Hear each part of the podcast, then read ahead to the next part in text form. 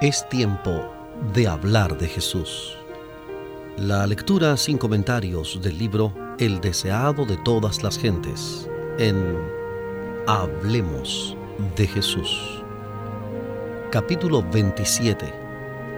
Puedes limpiarme. Omar Medina les acompaña. La lepra era la más temida de todas las enfermedades conocidas en el Oriente. Su carácter incurable y contagioso y sus efectos horribles sobre sus víctimas llenaban a los más valientes de temor. Entre los judíos era considerada como castigo por el pecado y por lo tanto se le llamaba el azote, el dedo de Dios. Profundamente arraigada, imposible de borrar, mortífera, era considerada como un símbolo del pecado. La ley ritual declaraba inmundo al leproso. Como si estuviese ya muerto, era despedido de las habitaciones de los hombres. Cualquier cosa que tocase quedaba inmunda y su aliento contaminaba el aire. El sospechoso de tener la enfermedad debía presentarse a los sacerdotes quienes habían de examinarle y decidir su caso. Si le declaraban leproso, era aislado de su familia, separado de la congregación de Israel y condenado a asociarse únicamente con aquellos que tenían una aflicción similar. La ley era inflexible en sus requerimientos. Ni aun los reyes y gobernantes estaban exentos. Un monarca atacado por esta terrible enfermedad debía entregar el cetro y huir de la sociedad. Lejos de sus amigos y parentela, el leproso debía llevar la maldición de su enfermedad estaba obligado a publicar su propia calamidad, a rasgar sus vestiduras y hacer resonar la alarma para advertir a todos que huyesen de su presencia contaminadora. El clamor, inmundo, inmundo, que en tono triste exhalaba el desterrado solitario, era una señal que se oía con temor y aborrecimiento.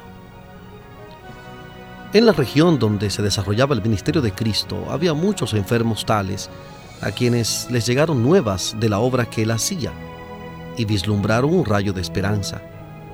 Pero desde los días del profeta Eliseo, no se había oído nunca que sanara a una persona en quien se declarara esta enfermedad. No se atrevían a esperar que Jesús hiciese por ellos lo que por nadie había hecho.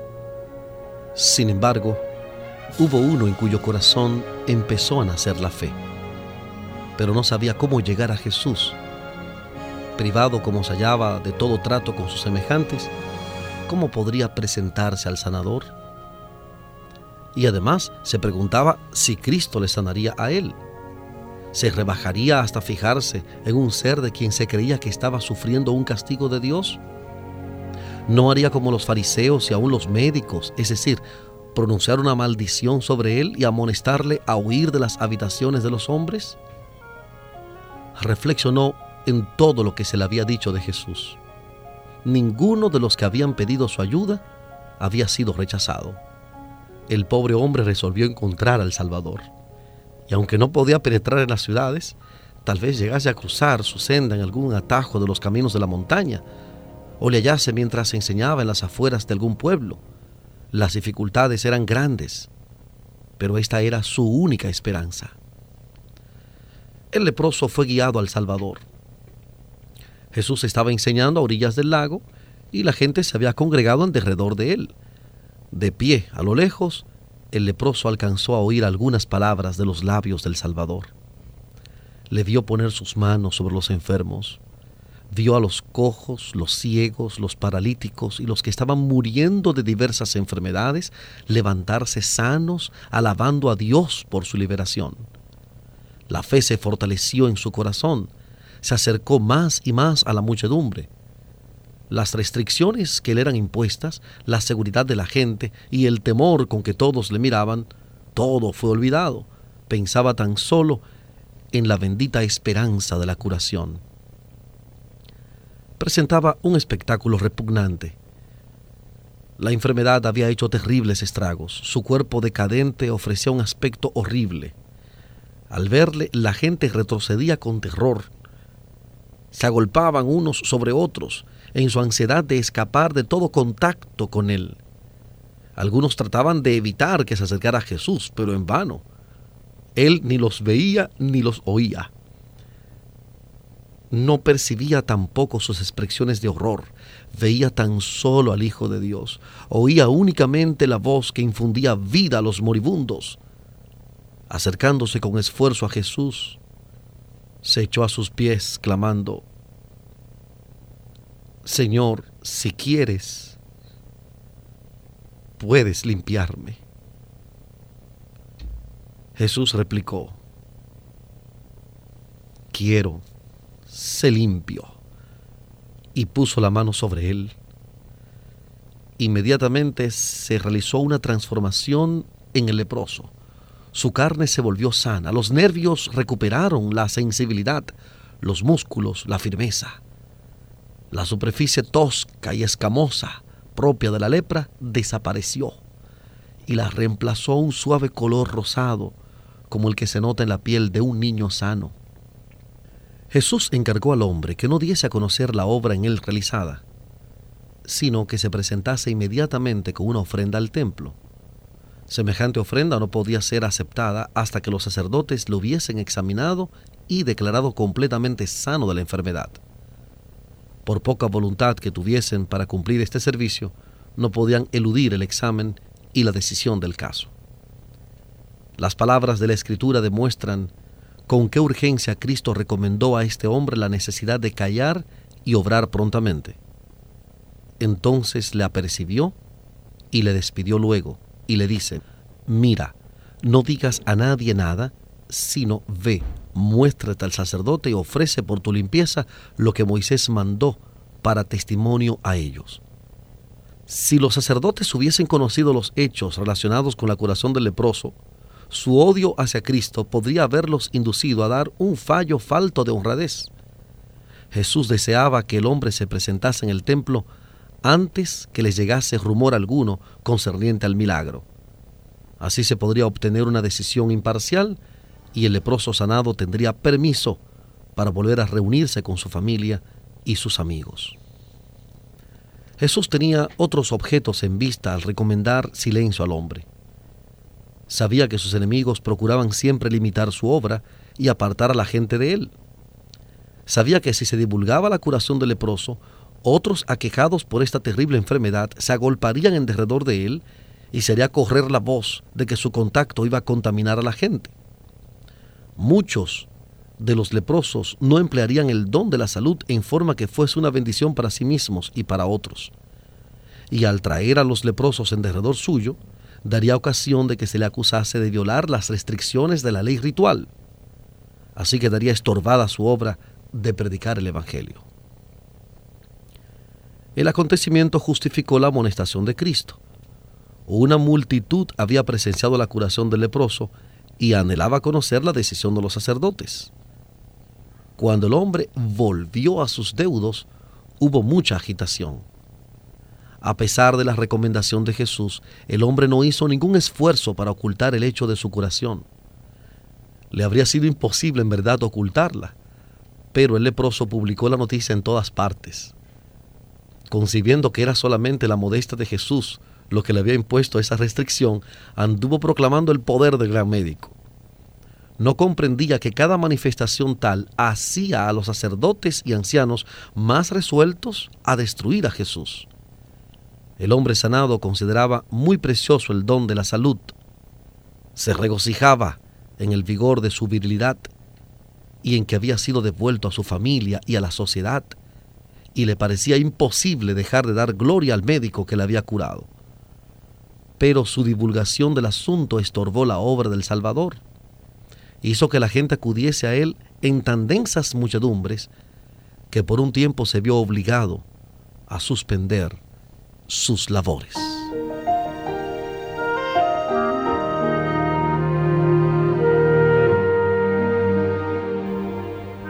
Estamos presentando la lectura sin comentarios del capítulo 27 del libro el deseado de todas las gentes. Capítulo 27. Puedes limpiarme. En Hablemos de Jesús. Cada acto del ministerio de Cristo tenía un propósito de largo alcance. Abarcaba más de lo que el acto mismo revelaba. Así fue en el caso del leproso. Mientras Jesús ministraba a todos los que venían a él, anhelaba bendecir a los que no venían. Mientras atraía a los publicanos, los paganos, los samaritanos, anhelaba alcanzar a los sacerdotes y maestros que estaban trabados por el prejuicio y la tradición. No dejó sin probar medio alguno por el cual pudiesen ser alcanzados. Al enviar a los sacerdotes al leproso que había sanado, daba a los primeros un testimonio que estaba destinado a desarmar sus prejuicios. Los fariseos habían aseverado que la enseñanza de Cristo se oponía a la ley que Dios había dado por medio de Moisés. Pero la orden que dio al leproso limpiado de presentar una ofrenda según la ley probaba que esa acusación era falsa. Era suficiente testimonio para todos los que estuviesen dispuestos a ser convencidos. Los dirigentes de Jerusalén habían enviado espías en busca de algún pretexto para dar muerte a Cristo. Él respondió dándoles una muestra de su amor por la humanidad, su respeto por la ley y su poder de librar del pecado y de la muerte.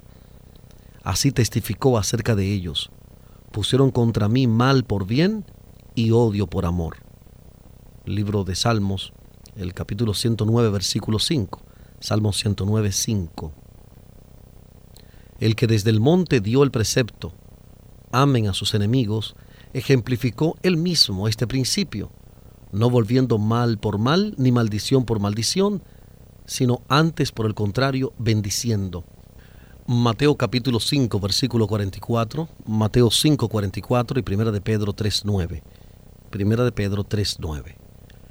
Los mismos sacerdotes que habían condenado al leproso al destierro certificaron su curación. Esta sentencia promulgada y registrada públicamente era un testimonio permanente en favor de Cristo. Y como el hombre sanado quedaba reintegrado a la congregación de Israel, bajo la garantía de los mismos sacerdotes de que no había en el rastro de enfermedad, venía a ser un testigo vivo a favor de su benefactor con alegría presentó su ofrenda y ensalzó el nombre de Jesús. Los sacerdotes quedaron convencidos del poder divino del Salvador. Tuvieron oportunidad de conocer la verdad y sacar provecho de la luz. Si la rechazaban, se apartaría de ellos para no volver nunca. Muchos rechazaron la luz, pero no fue dada en vano. Fueron conmovidos muchos corazones que por un tiempo no dieron señal de serlo. Durante la vida del Salvador, su misión pareció recibir poca respuesta de amor de parte de los sacerdotes y maestros. Pero después de su ascensión, una gran multitud de los sacerdotes obedecía a la fe. Hechos capítulo 6, versículo 7. Hechos 6, 7. La obra de Cristo al purificar al leproso de su terrible enfermedad es una ilustración de su obra de limpiar el alma de pecado. El hombre que se presentó a Jesús estaba lleno de lepra. El mortífero veneno impregnaba todo su cuerpo. Los discípulos trataron de impedir que su maestro le tocase, porque el que tocaba a un leproso se volvía inmundo. Pero al poner su mano sobre el leproso, Jesús no recibió ninguna contaminación. Su toque impartía un poder vivificador. La lepra fue quitada. Así sucede con la lepra del pecado, que es arraigada, mortífera e imposible de ser eliminada por el poder humano. Toda cabeza está enferma y todo corazón doliente, desde la planta del pie hasta la cabeza. No hay en él cosa ilesa, sino herida, hinchazón y podrida llaga. Isaías capítulo 1, versículos 5 y 6. Isaías 1, 5 y 6. Pero Jesús, al venir a morar a la humanidad, no se contamina su presencia tiene poder para sanar al pecador. Quien quiera caer a sus pies diciendo con fe, Señor, si quieres puedes limpiarme, oirá la respuesta, quiero, se limpio.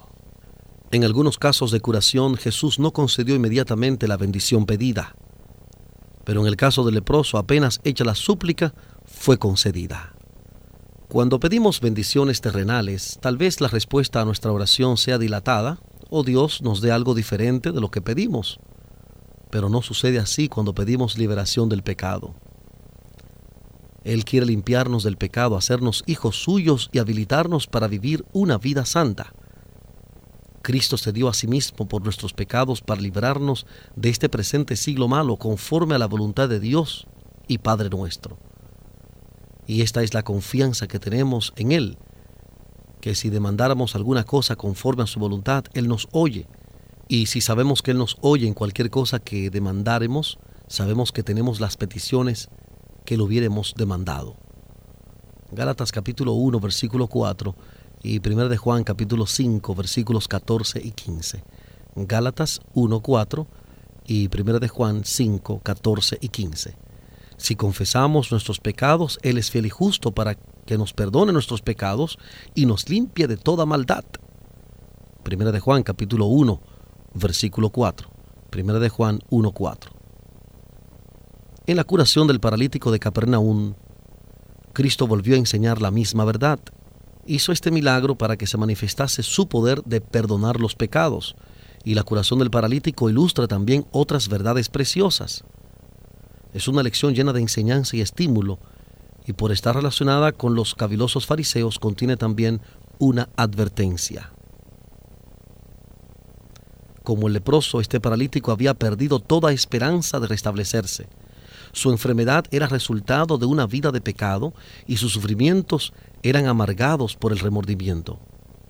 Mucho antes había apelado a los fariseos y doctores con la esperanza de recibir alivio de sus sufrimientos mentales y físicos pero ellos lo habían declarado fríamente incurable y abandonado a la ira de Dios. Los fariseos consideraban la aflicción como una evidencia del desagrado divino y se mantenían alejados de los enfermos y menesterosos.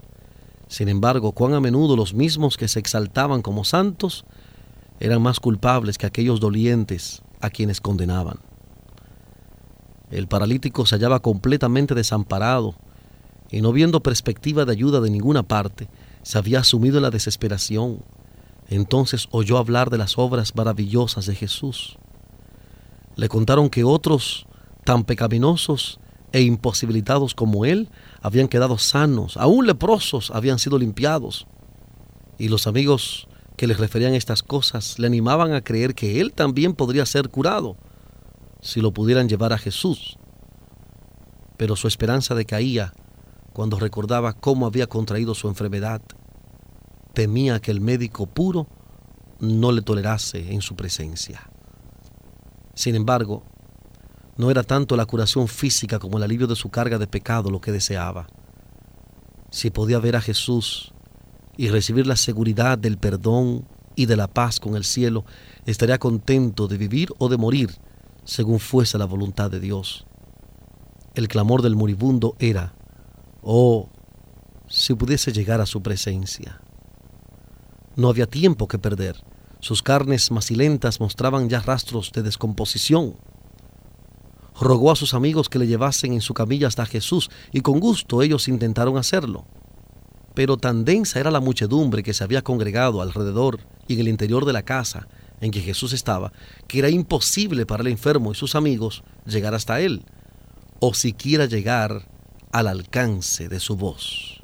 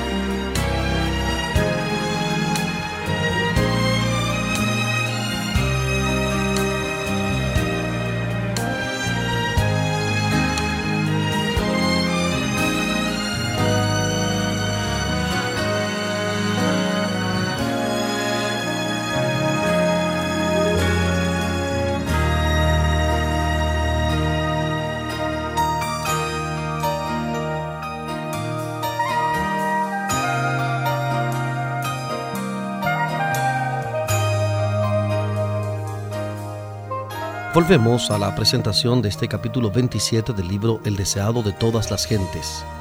Capítulo 27. Puedes limpiarme.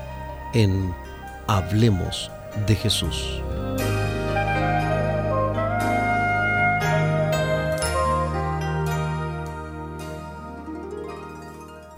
Jesús estaba enseñando en la casa de Pedro.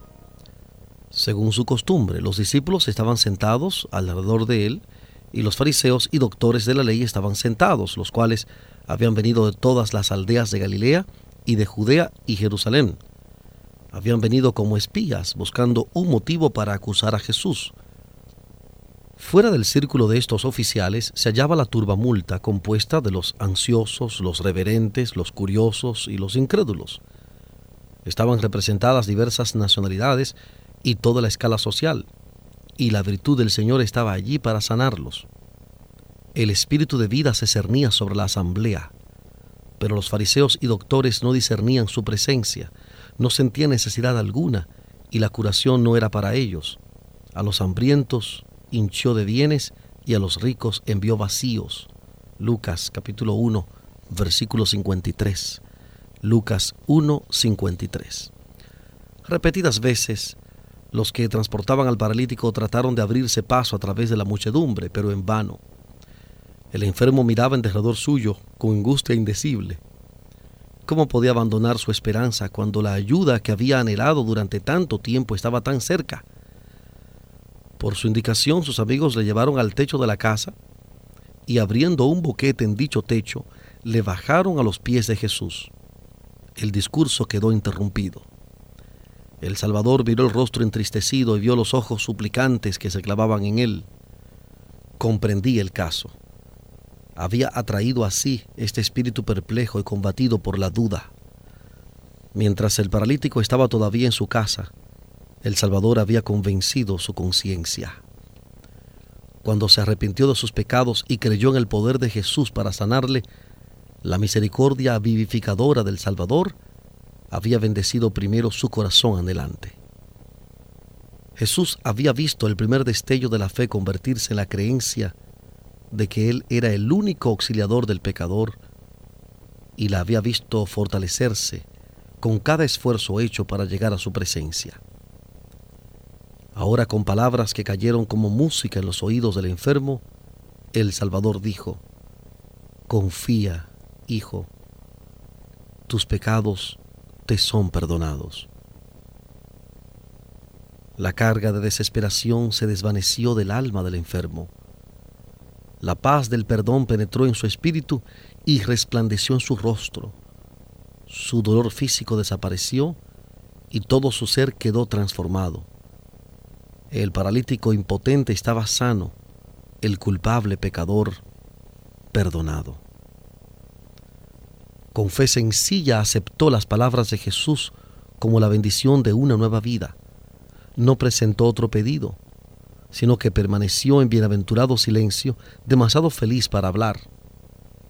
La luz del cielo se reflejaba en su semblante y los concurrentes miraban la escena con reverencia.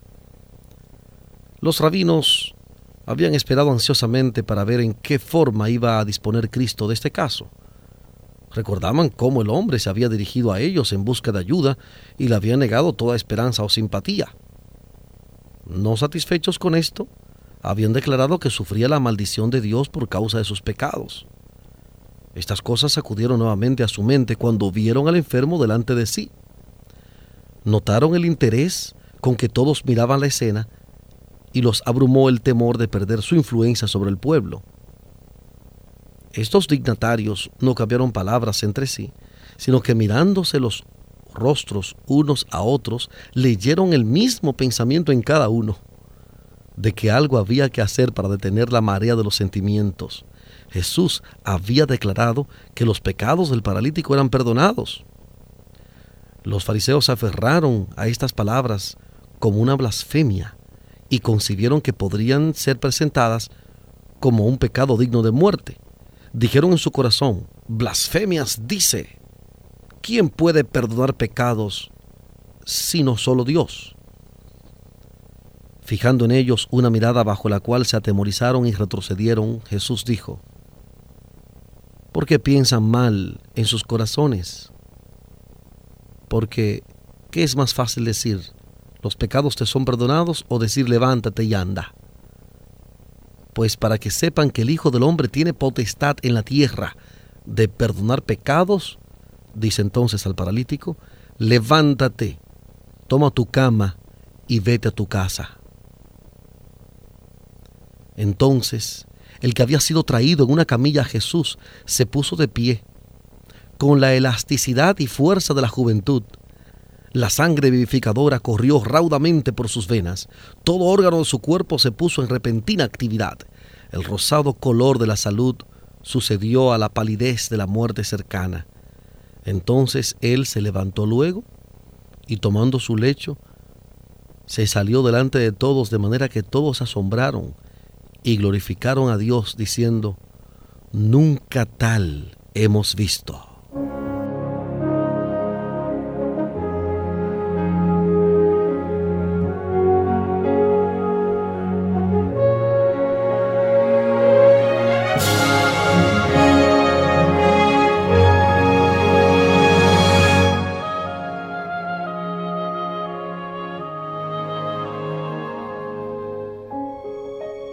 Admirable amor de Cristo que se inclina a sanar al culpable afligido. La divinidad se compadece de los males de la doliente humanidad y los calma. Oh maravilloso poder así manifestado en favor de los hijos de los hombres. ¿Quién puede dudar del mensaje de salvación? ¿Quién puede despreciar las misericordias de un redentor compasivo? Para restaurar la salud a ese cuerpo que se corrompía, no se necesitaba menos que el poder creador. La misma voz que infundió vida al hombre creado del polvo de la tierra, había infundido vida al paralítico moribundo, y el mismo poder que dio vida al cuerpo había renovado el corazón. El que en la creación dijo y fue hecho, mandó y existió, había infundido por su palabra vida al alma muerta en delitos y pecados la curación del cuerpo era una evidencia del poder que había renovado el corazón.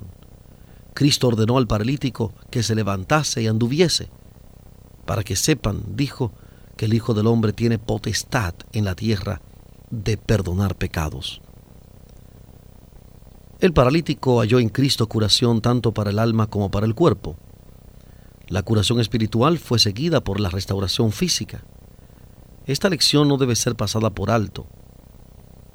Hay hoy día miles que están sufriendo de enfermedad física y que, como el paralítico, están anhelando el mensaje, tus pecados te son perdonados. La carga de pecado, con su intranquilidad y deseos no satisfechos, es el fundamento de sus enfermedades. No pueden hallar alivio hasta que vengan al médico del alma la paz que Él solo puede dar impartiría vigor a la mente y salud al cuerpo. Jesús vino para deshacer las obras del diablo. En Él estaba la vida, y Él dice, yo he venido para que tengan vida y para que la tengan en abundancia. Él es un espíritu vivificante. Primera de Juan capítulo 3 versículo 1, Juan 1, 4 y 10, 10 y Primera de Corintios 15, 45. Primera de Juan 3, 1, Evangelio de Juan capítulo 1 versículo 4 y capítulo 10 versículo 10 y Primera de Corintios capítulo 15 versículo 45. Y tiene todavía el mismo poder vivificante que mientras estaba en la tierra sanaba a los enfermos y perdonaba al pecador. Él perdona todas tus iniquidades él sana todas tus dolencias. Libro de Salmos, el Salmo 103, versículo 3. Salmo 103, versículo 3. El efecto producido sobre el pueblo por la curación del paralítico fue como si el cielo, después de abrirse, hubiese revelado las glorias de un mundo mejor. Mientras que el hombre curado pasaba por entre la multitud, bendiciendo a Dios a cada paso y llevando su carga como si hubiese sido una pluma, la gente retrocedía para darle paso, y con temerosa reverencia le miraban los circunstantes, murmurando entre sí, hemos visto maravillas hoy. Los fariseos estaban mudos de asombro y abrumados por su derrota. Veían que no había oportunidad de inflamar a la multitud con sus celos. El prodigio realizado en el hombre a quien ellos habían entregado a la ira de Dios había impresionado de tal manera a la gente que por el momento los rabinos quedaron olvidados. Vieron que Cristo poseía un poder que ellos habían atribuido a Dios solo. Sin embargo, la amable dignidad de sus modales estaba en marcado contraste con el porte altanero de ellos. Estaban desconcertados y avergonzados y reconocían, aunque no lo confesaban, la presencia de un ser superior. Cuanto más convincente era la prueba de que Jesús tenía en la tierra poder de perdonar los pecados, tanto más firmemente se atrincheraban en la incredulidad salieron de la casa de Pedro, donde habían visto al paralítico curado por la palabra de Jesús, para inventar nuevas maquinaciones con el fin de hacer callar al Hijo de Dios. La enfermedad física, por maligna que fuese y arraigada que estuviera, era curada por el poder de Cristo. Pero la enfermedad del alma se apoderaba más firmemente de aquellos que cerraban sus ojos para no ver la luz la lepra y la parálisis no eran tan terribles como el fanatismo y la incredulidad. En la casa del paralítico sanado hubo gran regocijo cuando él volvió a su familia trayendo con facilidad la cama sobre la cual se le había llevado de su presencia poco tiempo antes. Le rodearon con lágrimas de alegría, casi sin atreverse a creer lo que veían sus ojos. Estaba delante de ellos en el pleno vigor de la virilidad, aquellos brazos que ellos habían visto sin vida, obedecían prestamente a su voluntad. La carne que se había encogido adquiriendo un color plomizo era ahora fresca y rosada. El hombre andaba con pasos firmes y libres. En cada rasgo de su rostro estaban escritos el gozo y la esperanza y una expresión de pureza y paz había reemplazado los rastros del pecado y del sufrimiento. De aquel hogar subieron alegres palabras de agradecimiento y Dios quedó glorificado por medio de su Hijo, que había devuelto la esperanza al desesperado y fuerza al abatido. Este hombre y su familia estaban listos para poner sus vidas por Jesús. Ninguna duda enturbiaba su fe. Ninguna incredulidad manchaba su lealtad hacia aquel que había impartido luz a su oscurecido hogar.